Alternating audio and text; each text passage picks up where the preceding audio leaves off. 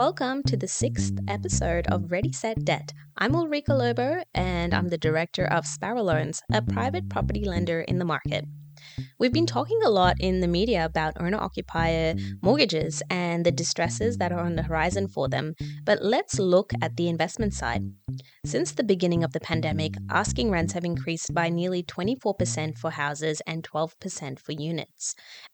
And we've seen 9% actual increases in rents since July 2021. So, a deepening rental crisis is unfolding as landlords pass on their rate hikes and renters are forced to carry the burden for the most part. But why can landlords charge such high rents? Perhaps it's driven by a shortfall in supply. In this episode, we're going to talk about rental increases and how they're affecting investment property prices and income. Let's get started. Rents may be a more accurate measure of housing supply and demand than housing prices themselves, as their price only capture the cost of living in a property and is readily comparable. So, if you believe the supply and demand theory, which most people do, more demand than supply naturally means higher prices. Whether this is because renters are priced out of the market, do not have supply to purchase, or prefer to rent in this economic climate, this could explain the vast growth gap between rents and house prices. While the residential property price index climbed by nearly 30% in the decade following the GFC, rents only increased by 10% on average back then. So when you compare that to the 24% increase in housing rents or the asking prices of housing rents, it's quite significant. When considering the supply and demand of housing, house prices were the most reliable indicator but if their prices rose, it meant demand outstripped the availability of homes for purchase, driving greater competition. The same situation also overheats the rental market, though, as fewer Australians purchasing investment properties means fewer properties available for rent. This could, of course, also signal the lack of affordability for higher house prices, especially in a cooling market. However, houses uh, or properties, I'm going to use it interchangeably, are both a place to live and an asset to invest in. Their value does not just reflect the difficulty in acquiring one because of the tight supply, it also needs to be a good investment relative to the cost of acquiring and maintaining it. With house prices decreasing, though, and rents increasing, are we seeing a demand for renting or a short supply of options to purchase, especially as the cost of rent rivals the cost of a mortgage? Recently, rents have been accelerating at lightning speeds, climbing almost 10% in the last 12 months. This reveals an acute shortfall of supply, especially as savings ratios are still relatively high, which means that the initial burden of stamp duty for the buyer could be accessible, and wage growth could support the purchase of a new home with a comparable cost of renting. But rents are an important indicator of future prices, and they do set long term price trends for renters across the market. Factoring in any increases to servicing costs or rental value that landlords expect show a true cost profile of living in a property. While property investors did lean on capital gains to offset a shortfall in rental income in the past, knowing that they can't count on these capital gains for the next two years mm, is actually pushing more costs into the rental profile and helping landlords and property investors essentially offset the extra costs that they're facing. According to CoreLogic, rental listings decreased by 34% in June against the Australian long term average for this period. This places substantial upward pressure on rents, squeezing renters in our current cost of living crunch. This should be forcing them to act, to buy property, but with property prices on the decline and most property investors not likely to sell unless there is some return to normal, the renters that would benefit from a lower property value are not able to access them, creating the shortfall in supply.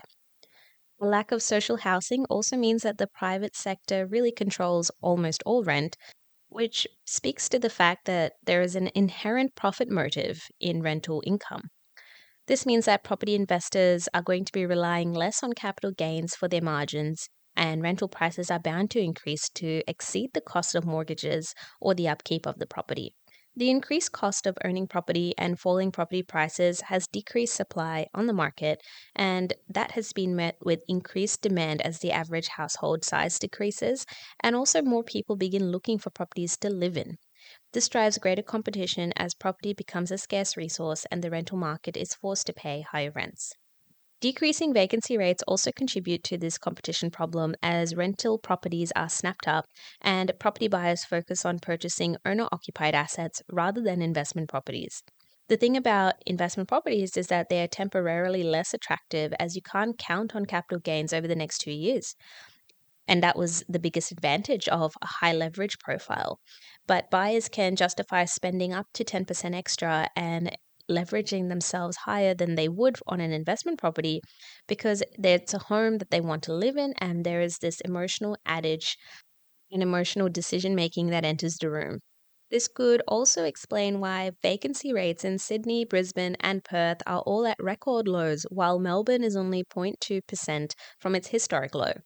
As a result, rental stock is on the market for less time, forcing prospective renters to act decisively and make offers above the listed price to secure the desired property. The balance of pricing between regional areas and capital cities has also shifted. As thousands of Australians embrace the working from home model and flock to regional areas during the pandemic, rents and property prices for both houses and units surged. It's interesting to note regional house rents overtook city unit rents for the first time. In Queensland, regional asking rents are now higher than Brisbane city rents, trends that have not been seen in over a decade. Furthermore, regional areas often lack the housing infrastructure to support a large scale influx to people. Many of the homes are owner occupied and the number of rental space is scarce. The sheer volume of demand and the constrained supply is a nightmare for renters, which send prices skyrocketing. While development has begun to pick up in these areas to fill in the gaps in rent and investment capacity, it won't provide price relief for renters for some time. This year, 85% of suburbs had house rents at record highs, while 65% of suburbs had unit rents at record highs. Every Australian market has become a landlord's market. As the RBA continues to raise the cash rate, landlords are forced into higher mortgage repayments. This cost increase is then passed on to tenants with flexible contracts and prospective renters. Given the shortfall of supply, it's unlikely that renters will have many choices but to accept inflated prices as the new normal. So, as monetary policy tightens, we will see the advertised rents climb. Furthermore, landlords can only raise their rent every 12 month period, which means that whatever rent raises we're seeing now is also anticipating the further rate rises that will be incurred over the next 12 months before they can reset their rent. With supercharged regional property rents, investors have a prime opportunity to purchase high yielding property for a discount as rates and property values fall. Regional properties remain cheaper than their metropolitan counterparts and are likely to cool further so investors can enter the market more cheaply while earning a higher return on rent. The increase in land rents may also continue faster than rising mortgage repayments, ensuring a growth rather than contraction in profits, at least while there's still uncertainty over how high the cash rate is going to go. This should be an added security net for property investors that want to secure their yield and income and reset their rental prices. The yield also protects falling asset prices as it makes owning property still an attractive option. With stamp duty being restructured from January 2023, this should also rebalance the scale somewhat as renters affected by high rental increases look for property to live in, choosing the mortgage costs over the rent cost. With less renters in the market, but also fewer investment property supply, there will be a new balance by the end of 2023 but it will mean that the demand created for these new property requirements for renters that don't want to pay high rent anymore is going to help protect some asset values while the reduced investment supply as they're going to be looking for owner occupied property will still maintain high rental yield. Nevertheless, this stamp duty restructuring is going to affect properties under 1.5 million for the most part. So that means that there will be a slight rebalancing of demand and supply by the end of 2023. Either way, high rents are here to stay. So investors can feel confident that they can meet the growing costs of owning property reducing the pressure to realize losses by selling their properties. As a private lender, what I take away from this is that there's going to be more volatility in properties under 1.5 million, but there will also be resistance against falling property prices as there's going to be an influx of demand for new property. So that should also stabilize property values under 1.5 mil. Furthermore, because there will still be a lack of investment property supply, Rents are still going to maintain their high levels. So I can count on rental yield and rental income when it comes to serviceability of property, even as property values drop, which also means that lenders may not take a strong hand in recovering property as long as the interest payments are going to be met. This will also ensure fewer defaults in the big picture, which will mean fewer distressed properties entering the market on the investment property side. All of this is going to delay the realization of the losses that have been predicted for the property market in hopes that the increased yield and short supply is going to maintain property prices moving forward. Thank you for your time in listening to our sixth episode. I will end it here, but if you have any thoughts and comments, I would be very interested to hear it. Where do you think investment property prices are heading? Do you think that rental yield is here to stay?